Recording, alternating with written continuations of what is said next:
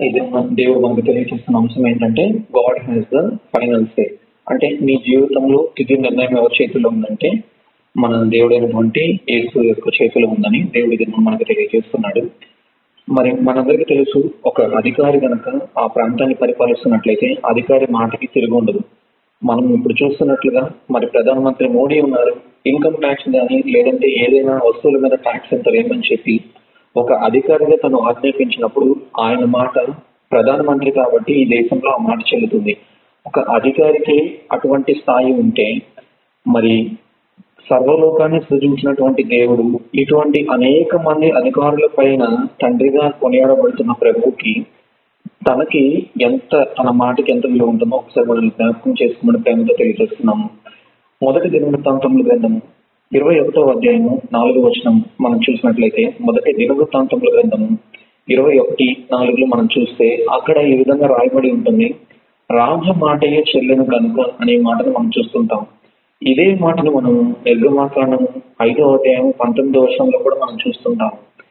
దీన్ని బట్టి దేవుడు మనకేం చెప్పాలని చేస్తున్నాడంటే మన జీవితంలో ఏదైనా జరగాలి అంటే మొదటిగా అది మన పైన ఉన్నటువంటి అధికారులను నిర్ణయిస్తేనే అది మన జీవితంలో చెల్లుతుంది అని దేవుడు లేఖనాల ద్వారా ఇద్దరు మనకి తెలియపరుస్తున్నాడండి.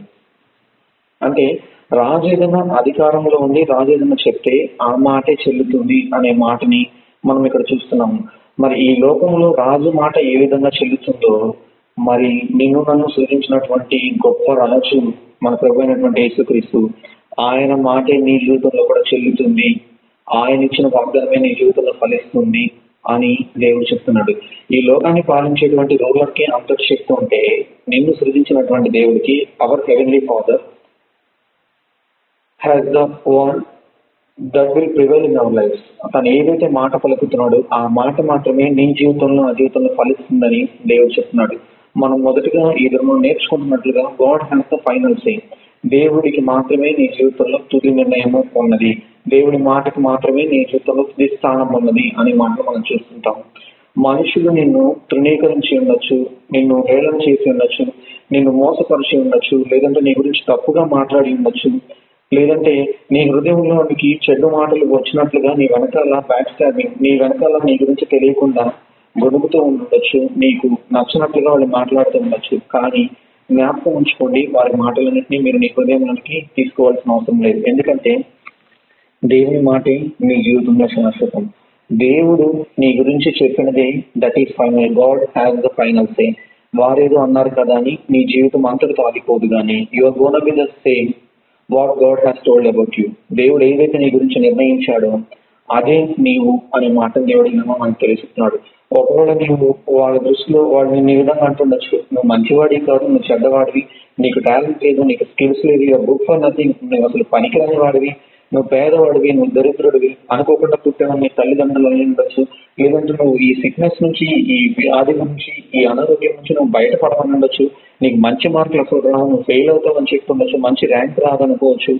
లేదంటే నీ జాబ్ ఉండదు నీకు అసలు జాబ్ సంపాదించలేవు నీ జీవితంలో బ్రేక్ త్రూ అనేది నీకంటూ ఒక గుడ్ బ్రేక్ త్రూ నువ్వు చూడలేకపోవచ్చు. రాబోతున్న దినాల్లో మంచి రోజులు వస్తాయని నేను చూసి ఎవరు చెప్పి ఉండకపోవచ్చు.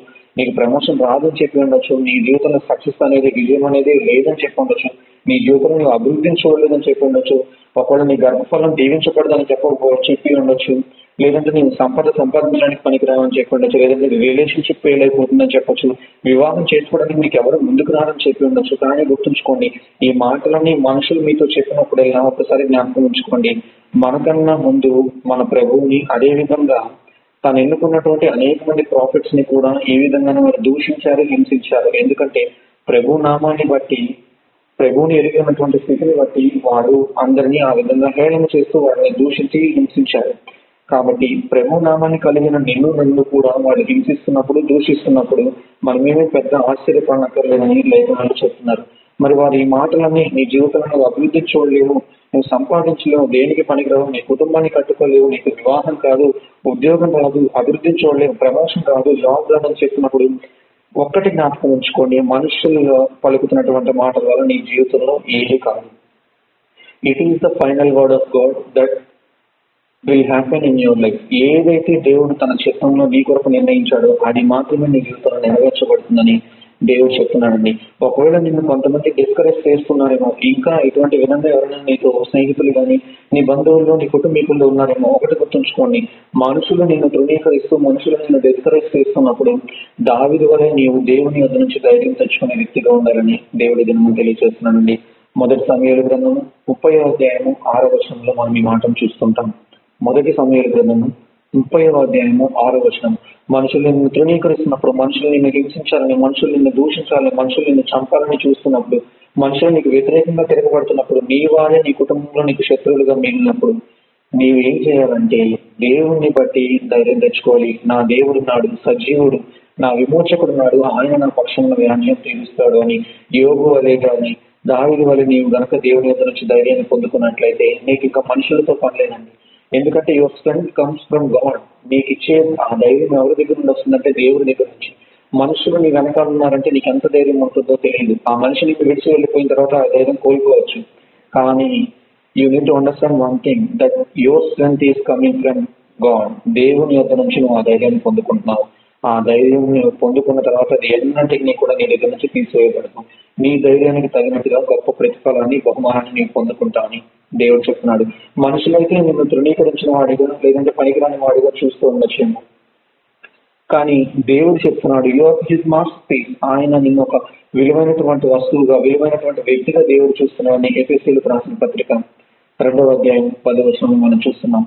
Yes God really says your his masterpiece ఆయన నిన్ను తన కంటి పాప వల్లే నన్ను కాస్తానంటున్నాడు. నీ కనుగుడ్డిన ముట్టిన వాడు నన్ను ముట్టిన వాడితో సమానమని దేవుడు చెప్తున్నాడు. నిజంగా ఎంత గొప్ప వాగ్దానము దేవుడు మనకు చెప్తున్నాడు. కనుగుడ్లో ఒక చిన్న నలుసు పడితే మనం ఎంతగానో నలుపుకుంటూ ప్రయత్నిస్తుంటాము.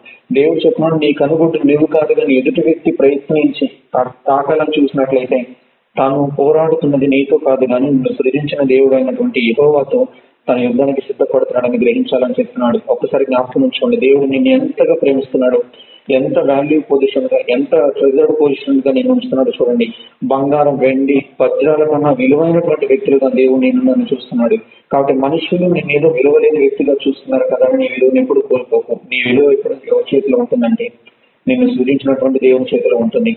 మరి నీ విలువ అనేది నువ్వు వేసుకున్నటువంటి బట్టల్ని బట్టి కానీ నువ్వు ధరించినటువంటి వస్తువులను బట్టి కానీ నువ్వు తిరిగేటువంటి కార్లను బట్టి కానీ నీకున్నటువంటి ఆస్తిని బట్టి కానీ కలిగినటువంటి అందచందాలను బట్టి కానీ నీ విలువ ఏమి ఉండదండి. ఒకవేళ నీ విలువ వాటిని బట్టి ఉంటుందంటే what will happen if you lose all the things నీ శరీరాకృతి మారిపోయినప్పుడు నీ అందం పోగొట్టుకున్నప్పుడు నీ సంపద అంతా కోల్పోయినప్పుడు నీకు ఇన్ఫ్లుయెన్స్గా ఉన్న బంధువులందరూ వెళ్ళిపోయినప్పుడు నీ కుటుంబం నేను విడిచిపెట్టినప్పుడు అప్పుడు నీ విలువ ఏమైపోతుంది? విలువ లేక ఎందరూ ఆత్మహత్యలు చేసుకుంటారు. విలువ లేకుండా ఎందరూ దేవుని యొక్క ప్రేమ కోసం తప్పిస్తుంటారు కదా. కాబట్టి దేవుడు చెప్తున్నాడు నీ విలువ నా నుండి వస్తుంది యువర్ మై పొజిషన్ అని దేవుడు చెప్తున్నాడు. నిన్ను నేను ఈ లోకంలో నుండి ప్రత్యేకపరుచుకున్నాను. ఈ లోకంలో నీవు నా స్వాస్థ్యం అని చెప్తున్నాడు. మనం ఆది కాలంలో పదిహేడవ అధ్యాయంలో మనం చూస్తూ ఉంటాము. అబ్రహామ నేను నీ స్వాస్థ్యము నేను నీ కేడము నీ బహుమానము అత్యధిక మగునని మాటని దేవుడు అబ్రహాంతో చెప్తున్నాడు. ఎందుకని అబ్రహాంని తన స్వాస్థ్యంగా పిలిచాడంటే? ఎందుకంటే తన తనకున్నదంతా కూడా అబ్రహాంకి ఇవ్వడానికి దేవుడు ఇష్టపడుతున్నాడు. కాబట్టి దేవుడు తన స్వాస్థ్యంగా అబ్రహాంని పిలిచాడు. ఇది అదే స్వాస్థ్యంగా నిన్ను నన్ను పిలుస్తున్నాడు. ఆ స్వాస్థ్యం అంతా తను సంపాదించిన ప్రతిదీ కూడా దేవుడు నీ కొరకు నా కొరకు ఈ జన్మ సిద్ధపరిచి ఉంచాడు. కాబట్టి నువ్వు ఎప్పుడూ ఒకటి జ్ఞాపకం ఉంచుకో. ఇతరులు ఏదో అన్నారు కాబట్టి నేను ఆ విధంగా అవుతానని అనుకోకు. నువ్వేం వరి అవ్వాల్సిన అవసరం లేదు. That will be decided by God he already design your future నీ ఫ్యూచర్ అంటే నీ భవిష్యత్ అంతా నువ్వు ప్రజెంట్ ఏం చేయాలో సమస్తాన్ని నీ కొరకు సిద్ధపరిచి ఉంచాడు. మనందరికీ తెలుసు ప్రతి విషయంలో కూడా మనకు కావాల్సినటువంటి మేలైన దాన్ని కానీ ఉత్తమమైన దాన్ని కానీ perfect gift is coming from above అనే మాట మనం చూస్తుంటాం నూతన నిబంధన గ్రంథంలో. We all have that every good and perfect gift is a gift from God above దేవుడు నీకు అది ఇస్తే తప్పితే శ్రేష్టమైన ప్రతి ఏవి కూడా పైనుండి దేవుడు ఇస్తే తప్పితే నేను పొందుకోలేవు అనే మాటని మనం చూస్తుంటాం. కాబట్టి జ్ఞాపకం ఉంచుకోండి మనుషులు అనేటువంటి మాటల ద్వారా నీకేం లాభం లేకపోవచ్చు కానీ నీవు ఒకటి జ్ఞాపకం చేసుకోవాలి నీవు సంపాదిస్తున్న ప్రతి మంచి ఇవి కూడా ప్రతి పర్ఫెక్ట్ గిఫ్ట్ కూడా that is coming from above పరలోకంలో ఉన్నటువంటి నీ తండ్రి చూస్తూ అది ఆయన నీకు ఇస్తున్నాడని నువ్వు జ్ఞాపకం చేసుకోవాలి. ఒకవేళ మనుషుల ఒపీనియన్స్ నువ్వు గనక మ్యాటర్ చేశానంటే నీ హృదయంలో అనుకోకుండా నీవే డిసప్పాయింట్మెంట్కి గురవుతావు. అదేవిధంగా వాళ్ళకి నీ లైఫ్ మీద నీవు ఇన్ఫ్లుయెన్స్ ఇచ్చినటువంటి వ్యక్తిగా ఉంటావు. వాళ్ళకి నీ జీవితం మీద నీవు అధికారం ఇచ్చినటువంటి వ్యక్తిగా ఉంటావు అని దేవుడు చెప్తున్నాడు. కాబట్టి మనుషులకు నీ జీవితం పైన అధికారం ఇవ్వకండి. అపవాదికి మీ జీవితం పైన అధికారం ఇవ్వకండి. దైవ సేవకులకు దేవుని బిడ్డలకు దేవునితో సహవాసం చేస్తున్న వారితో కలిసి మీరు దేవుని వెంటాడే బిడ్డలుగాను దేవుని వెతికే బిడ్డలుగాను దేవుడు మిమ్మల్ని ఉండాలని దేవుడు ఆశపడుతున్నాడు. కాబట్టి you need to be you only whom God has call you to be నిన్ను దేవుడు ఏ విధంగా పిలిచాడో నువ్వు ఆ విధంగానే ఉండాలి. దేవుడు నేను చెప్తున్నాడు you are my masterpiece you are the high work position అని చెప్తున్నాడు. దేవుడు అంత శ్రేష్టంగా నేను చెప్తున్నప్పుడు you don't need to be copycat అవతల వ్యక్తిలో ఉన్నాడు కాబట్టి నేను అలా ఉంటాను. You don't need to be Xerox copy ఏదో అతను అలా ఉన్నాడు కాబట్టి నేను తనకు జిరాక్స్ ఉంటాను. నేను అటువంటి వ్యక్తిలో మరొక వ్యక్తిలో నేను చెప్పాల్సిన అవసరం లేదు. దేవుడు నిన్ను ఒక ఒరిజినల్గా ఉంచాడు. నీ రూపాన్ని నీకే ఇచ్చాడు. నీ వల్లే ఇంకొకరిగా అదే జ్ఞానాన్ని కానీ తలాంతులు కానీ దేవుడు ఇవ్వలేదు వేరే వ్యక్తికి. కాబట్టి బీ ఒరిజినల్ నీ విలువేంటో లోకం తెలుసుకునేటట్లుగా చేయి నీవు మరొకరిలాగా జీవించావని చెప్పే కన్నా నిన్ను అనేకులు చూసి ఇన్స్పిరేషన్గా ఉండేటట్టుగా నీవు జీవించాలని దేవుడు ఆశపడుతున్నాండి కాబట్టి ఒకసారి జ్ఞాపకం ఉంచుకోండి. మనుషులేదో ఈ సమయానికి నిన్ను పొగుడుతూ మనుషులేదో ఈ టైంకి నిన్ను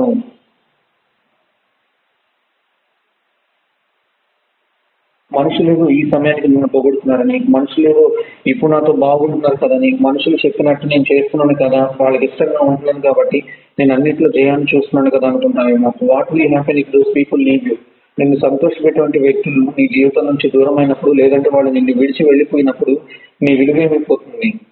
నువ్వెంతో బాధపడతావు నువ్వెంతో దుఃఖిస్తావు అని దేవుడు చెప్తున్నాడు. అందుకని చెప్తున్నాడు you should be happy about me నన్ను బట్టి నువ్వు సంతోషించే వ్యక్తిగా ఉండాలని దేవుడు ఆశపడుతున్నాడు కాబట్టి నీవు దేవుని బట్టి సంతోషించండి. దేవుని బట్టి నీవు సంతోషించినట్లయితే ఆయన నీ హృదయ వాంఛలు తీర్చుమని లేఖన భాగాలు చెప్తున్నాయి. నీ హృదయ వాంఛ ఏంటో ఆయన తెలుసుకోవాలని ఆశపడుతున్నాడు నీ హృదయ వాంఛ ఏదైనప్పటికీ కూడా ఆయన తీర్చాలని ఆశపడుతున్నాడు ఎప్పుడంటే నీవు దేవుని బట్టి సంతోషించిన వ్యక్తి అయితే అప్పుడు నీ హృదయ వాంఛలన్నిటినీ నీ హృదయంలో ఉన్నటువంటి మనవులన్నిటినీ కూడా నీవు చెప్పకముందే నీ ప్రభు అన్ని కోరికలు నెరవేరుస్తానని లేఖనాలు చెప్తున్నాయి. కాబట్టి వాళ్ళు చెప్పినట్టుగా నీవేమి అవ్వవు. I'm what I'm I'm what I'm is because of Jesus నేనేమైనానో అది దేవుని కృపలన అయి ఉన్నాను నేను ఏదవుతానో అది నా దేవుడు నిర్ణయిస్తాడు. నేను దేవుడు నిర్ణయించినట్టుగానే నేను జీవిస్తాను. నేను దేవుని యొక్క సర్వోన్న సర్వోన్నతులైన దేవుని యొక్క కుమారుడును సర్వోన్నతులైన దేవుని యొక్క కుమార్తెను. నన్ను ప్రేమించిన వాడు నా తండ్రి. నాకు ఆయన తోడే ఉన్నాడు. Is going to make me achieve new things నేను గొప్ప వాటిని పొందుకోవడానికి దేవుడు నాకు సహాయం చేస్తున్నాడు. గొప్ప వాటిని అచీవ్ చేయడానికి ఆయన నాకు సహాయం చేస్తున్నాడు. నన్ను అభివృద్ధిలోకి నడిపిస్తున్నాడు. నేను అనేకులకు ఆశీర్వాదకరంగా ఉండబోతున్నాను అని నిన్ను నీవు నీ గురించి ప్రాఫెసీ చేసుకుని దేవుని బట్టి నువ్వు ధైర్యం తెచ్చుకోవాల్సిందిగా ఇది మన ప్రేమతో ఈ మాటలు తెలియజేస్తున్నానండి. నిన్ను నీవు అనేకులకు నేను ఆశీర్వాదకరంగా ఉండాలి. అనేకులకు నేను దీవెనకరంగా ఉండాలి. అనేకులకు నేను బ్లెస్సింగ్గా ఉండాలని నీవు అనుకుంటాం స్టార్ట్ చేసి నీవు ఆ విధంగా భక్తి జీవితం చేసుకున్నట్లయితే దెన్ డెఫినెట్లీ దావిది జీవితంలో చేసినట్లుగా దేవుడు నీ గిన్నెని కూడా నీ కప్పును కూడా పొంగి పొర్లేటువంటి అనుభవంలోనికి నడిపిస్తాడండి. అలాగే ఎటువంటి అనుభవం అంటే నీ కప్పు నిండి పొర్లిపోతుంది. ఆ పొర్లిపోయినటువంటి అనుభవం అంతటి ఏంటంటే నీ చుట్టుపక్కల ఉన్న వారందరికీ కూడా నీ బ్లెస్సింగ్స్ని వెళ్ళే విధంగా దేవుడు చేస్తాడు. నీ చుట్టుపక్కల వారందరికీ నీవు ఆశీర్వాదకరంగాను నిన్ను బట్టి వారు దేవుని స్థుతించినట్లుగాను నిన్ను బట్టి వారు దేవుని కొనే విధంగాను దేవుడు మార్చబోతున్నాడు కాబట్టి నీవెప్పుడు ఈ విషయాన్ని గమనించుకో. మనుషులు ఏదో క్రిటిక్స్ చెప్తున్నారు కాబట్టి నా మీద ఏదో కామెంట్స్ చేస్తున్నారు కాబట్టి వాళ్ళు అన్నట్టుగా నేను అన్నాను I'm what I'm is because of God నేను ఏమై ఉన్నాను అది దేవుని కోరుకొని ఉన్నాను. నేను దేవుని నామాన్ని బట్టి హెచ్చించబడతాను. అనేకులు ఆశీర్వాదకరంగా ఉంటానని నిన్ను గురించి నీవు జీవించగలిగినట్లయితే దేవుడు దాన్ని బట్టి సంతోషిస్తాడు. ఎందుకంటే జీవితంలో కష్టాలు సుఖాలు లేనటువంటి మనిషి ఉండడు. కానీ ఆ కష్టాన్ని ఎంత సంతోషంగా నీవు అవరోధాలన్నింటినీ అధిగమిస్తున్నావో దేవుడు అది చూస్తున్నాడు. కాబట్టి నీకు వస్తున్నటువంటి ప్రతి కష్టంలోనూ నీకు కలుగుతున్నటువంటి ప్రతి నష్టంలోనూ ప్రభువు యొక్క శ్రమలను జ్ఞాపకం చేసుకుంటూ ప్రభువుతో పాటు మనము కూడా మనములో ప్రవేశిస్తామన్నటువంటి సత్యాన్ని గ్రహించి ప్రతి విషయంలో ధైర్యంతో ముందుకు వెళ్ళవలసిందిగా ప్రేమ తేజం తెలియజేస్తున్నాను. ఒకవేళ నీవు ఇతరులు చెప్పిన మాటల ప్రకారంగా వాళ్ళు ఏదో ఉన్నారు కాబట్టి నీవు ఆ విధంగా అవుతావేమో అనుకుంటావేమో అయితే దేవుడి దినమున మనకి ఒక ముగ్గురు జీవితాల గురించి ముగ్గురు నలుగురు జీవితాల గురించి ఇదమ్మా మనకు తెలియజేస్తున్నాడండి మొదటగా యోసేపును చూద్దాం. యోసేపు జీవితంలో వారి యొక్క అన్నదమ్ములు అనుకున్నారు యోసేపును మేము ఈ బావిలో పడేసాము లేదంటే యోసేపును ఇతరులకు అమ్మేశాము. నా తమ్ముడు ఇంకా తిరిగి జీవితంలో మా ఇంటికి చేరలేదు. బానిసగా ఉండిపోయాడు. వాడి లైఫ్ అయిపోయింది. ఇక మా కుటుంబంలో మేము పదకొండు మంది మా తండ్రి కనుక్కున్నారు. కానీ మనిషి మాట నెరవేరిందా యోసేపు జీవితంలో? లేదంటే దేవుని యొక్క ప్రణాళిక నెరవేరిందా? దేవుని యొక్క ప్రణాళిక నెరవేరింది. Because God has not done him yet ఆయన తన జీవితాన్ని విడిచిపెట్టలేదు. తన జీవితంలో అంతటితో ముగింపు పలకలేదు. దేవుడు చెప్తున్నాడు నీ జీవితంలో ఇంకా పలకవలసినటువంటి శుభకరమైన వచనాలు నేను ఇంకా పలకలేదు. I'm not done with you నీతో నేను విసిగిపోలేదు. నేను మీ జీవితంలో చేయాల్సిన కార్యం ఉంది. I have the final same your life I'm going to make you prime minister for Egypt నేను ఆ ప్రాంతానికి నిన్ను గొప్ప ప్రధానమంత్రిగా చేయబోతున్నాను అన్నాడు దేవుని మాట. యోసేపు జీవితంలో నెరవేరింది. అదేవిధంగా మనం మరొక వ్యక్తిని చూద్దాము నెహమ్య. నెహమ్య గ్రంథం నాలుగో అధ్యాయం మనం చూసినట్లయితే నెహమ్య ఎరుసలేము యొక్క ప్రాకారాన్ని కట్టడానికి ప్రయత్నిస్తున్నప్పుడు అనేకులు శత్రువుల వలె వారిని చుట్టుముట్టి వారందరినీ బెదిరిస్తూ వారితో యుద్ధం చేస్తామని ఆ ఎరుసలేముని కట్టకుండా ఆపివేయాలని వారికి ఎన్నో మార్లు బెదిరిస్తూ వారిని ఆ విధంగా భయపెట్టినప్పుడు బెదిరించినప్పుడు తను మాత్రం దేవుణ్ణి బట్టి ధైర్యం తెచ్చుకొని తను చెప్తున్నాడు ఈ పని మన దేవుని వలన జరిగింది అని చెప్పి ఎరుసలేం ప్రాకారాన్ని కట్టాడు. ఒకవేళ మనుషులు చెప్పినట్టుగా ఒక మనిషివైన నిజమే నీ వల్ల ఏం జరిగింది? నువ్వు ఎరుసలేం ప్రాకారాన్ని కట్టగలవా? అంటే నిజంగా ఒక మనిషిగా చూస్తే కట్టలేడు. కానీ అది తన జీవితంలో మనిషి పలికినట్టు నెరవేరిందా? లేదంటే దేవుడు తన పట్ల కల్పించినటువంటి సంకల్పం నెరవేరిందా? అంటే దేవుని యొక్క సంకల్పం నెరవేరింది. అదేవిధంగా దానియలు షడ్రక్ మిషక్ అభిజ్ఞానం చూసినట్లయితే ఇద్దరు వారి స్నేహితులు తను కూడా ఇద్దరు వివిధ రకాలటువంటి శ్రమలలో కూడా వెళ్తున్నప్పుడు వారి శత్రువులు వారి గురించి తలంచారు. ఇంకా అయిపోయింది దానియల పని. దానియలు సింహాలు తినేస్తాయి. షడ్రక్ మిషక్ అభిజ్ఞానం అగ్ని కాల్ చేస్తుంది. మేము గెలిచాము. ఈ లోకంలో ఇంకా మేమే రాజు తర్వాత రాజంతటి వారు మేమే మా అధికారమే చెల్లుతుంది అనుకున్నారు. But God has not done it దేవుడు వాళ్ళ జీవితాన్ని అందరికీ విడిచిపెట్టలేదు. దేవుడు వారి జీవితాన్ని ఉపయోగించుకొని తన నామాన్ని ఇంకా గొప్ప చేస్తున్నాడు. God's word has the final same the life మరి ఆఖరిగా మనం చూసినట్లయితే ఏ రోజు. రాజు ఏ రోజు రాజు యేసు ప్రభు పుట్టాడని జ్ఞానుల ద్వారా తెలుసుకున్నప్పుడు తను అనుకున్నాడు నేను యేసు ప్రభు గురించి సమాచారం జ్ఞానాన్ని అడిగాను కానీ వారు వేరొక మార్గం ద్వారా హెచ్చరించబడి వెళ్ళిపోయారు కాబట్టి నేను ఈ చిన్న వయసులో ఇంత సంవత్సరాల వయసులో ఉన్నటువంటి ప్రతి బిడ్డని కూడా చంపేస్తాను అనుకున్నాడు. కానీ ఏ రాజు అనుకున్నట్టుగా యేసును చంపగలిగాడు అంటే యేసును తప్ప ఆ ప్రాంతంలో ఉన్నటువంటి అనేక మంది బిడ్డను చంపగలిగాడేమో కానీ ఏసు ప్రభుని ఏం చేయలేకపోయాడు. ఎందుకంటే దేవుని యొక్క సంకల్పము తండ్రి యొక్క సంకల్పం కుమారుడి పట్ల ఉన్నది కాబట్టి కుమారుడు జీవించగలడు. కాబట్టి జ్ఞాపకం ఉంచుకోండి. ఈ నాలుగు సందర్భాలు మీకు ఎందుకు తెలియజేస్తున్నానంటే ఒకవేళ మనుషులు ఇదే మీ జీవితం ఇంతటితో అయిపోయిందని అంటున్నారేమో ఒకవేళ మనుషులు అనుకున్నట్లుగా యోసేపు జీవితంలో జరిగితే మనం అనుకోవచ్చు దేవుడికి మన జీవితంలో తుది నిర్ణయం లేదు దేవుడికి మన జీవితంలో ఫైనల్ డెసిషన్ లేదు అనుకోవచ్చు. కానీ జోసెఫ్ని కాపాడిన దేవుడు డానియల్ని మేషక్ అభిజ్ఞలను కాపాడిన దేవుడు నెహమ్యాను కాపాడిన దేవుడు ఏ రోజు నుంచి ఏతో ప్రభువును రక్షించిన దేవుడు దేవుడు మనకి చెప్తున్నాడు నీ జీవితంలో కూడా తుది నిర్ణయం నాది. నీవు గొప్పవాడి కావాలన్నా నీవు ఉన్నతమైన స్థానాన్ని అధిరోహించాలన్నా అది నా చేతిలో ఉందని దేవుడు చెప్తున్నాడు. కాబట్టి ధైర్యం తెచ్చుకోవాలి మనం ఈ మాటలను బట్టి. దేవుడు చెప్తున్నట్లుగా దేవ నా జీవితం నీ చేతుల్లో ఉంది. You have the final say in my life you bless me you teach me you mould me you guide me లో you help me to live a better life నీవు నేను ఒక మంచి జీవితం చేయటం నాకు సహాయం చేయండి. మీరు నన్ను బ్లెస్ చేయండి. Lord let you make me as a blessing to many అని గనక నీవు గనక దేవునికి ప్రార్థన చేయగలిగినట్లయితే దేవుడు నిన్ను బట్టి ఎంతో సంతోషిస్తాడు. అదేవిధంగా తన నామాన్ని కూడా గొప్ప చేసుకోవడానికి దేవుడు ఇష్టపడతాడు. కాబట్టి ఈ దినం నుంచి నువ్వు ఎప్పుడు ఏం చేయాలంటే దేవ నా జీవితంలో అల్టిమేట్ అథారిటీ అల్టిమేట్ పవర్ నీకున్నది కాబట్టి Lord I'm asking you to lead me నీ ఆలోచన చేత నన్ను నడిపించు. నీ మార్గాలను నాకు బోధించు. నీవు ఏ మార్గాల్లో అయితే నేను వెళ్ళాలని ఆశపడుతున్నావు ఆ మార్గంలో నాకు ముందరగా వెళ్ళి నా మార్గాన్ని సరళం చేయి. నీ బ్లెస్సింగ్స్ నేను పొందుకోవటమే కాదు ప్రభు. నా కుటుంబం కూడా అనుభవించినట్లుగా సహాయించండి నేను చేస్తున్న ప్రతి ప్రార్థన నీ సన్నిధికి చేరనివ్వండి. నా జీవితం ద్వారా నీకు మహిమను ఆరోపించుకోండి. ప్రతి విషయంలో మీరు నాకు అథారిటీని దయచేయండి. నేను చేస్తున్న ప్రతి ప్రార్థన కూడా నీ సన్నిధికి చేరినట్లుగాను జవాబును పొందుతున్నట్లుగా కృప చూపించండి. అని మనం గనక ప్రార్థన చేసినట్లయితే దేవుడు తప్పక తన నిర్ణయమే తుది నిర్ణయం అని నీ జీవితంలో తెలియజేస్తున్నాడు కాబట్టి తప్పక నీవు దేవుణ్ణి తుది నిర్ణయం గ్రహించి దేవుణ్ణి ముందుగా అడుగుతున్నావు. మనుషుల జోలికి వెళ్ళట్లేదు. దేవుడికి దేవుడికి నువ్వు ఆ ప్రయారిటీ ఇస్తున్నావు కాబట్టి దేవుడు తప్పక నీ జీవితంలో ఒక గొప్ప కార్యాన్ని చేస్తాడు. God will have the final say in your life కాబట్టి దేవుడు చెప్పినటువంటి ఈ మాటలు మన శ్రద్ధతో ఆలకించి వాటి ప్రకారంగా మనం నడిచినట్లయితే దేవుడు ప్రతి విషయంలోనూ కూడా తన నిర్ణయాన్ని నీ జీవితంలో నెరవేర్చి తాను అనుకున్నటువంటి సంపూర్ణమైనటువంటి భక్తి జీవితంలోనికి నేను నన్ను నడిపించును గాక ఆమె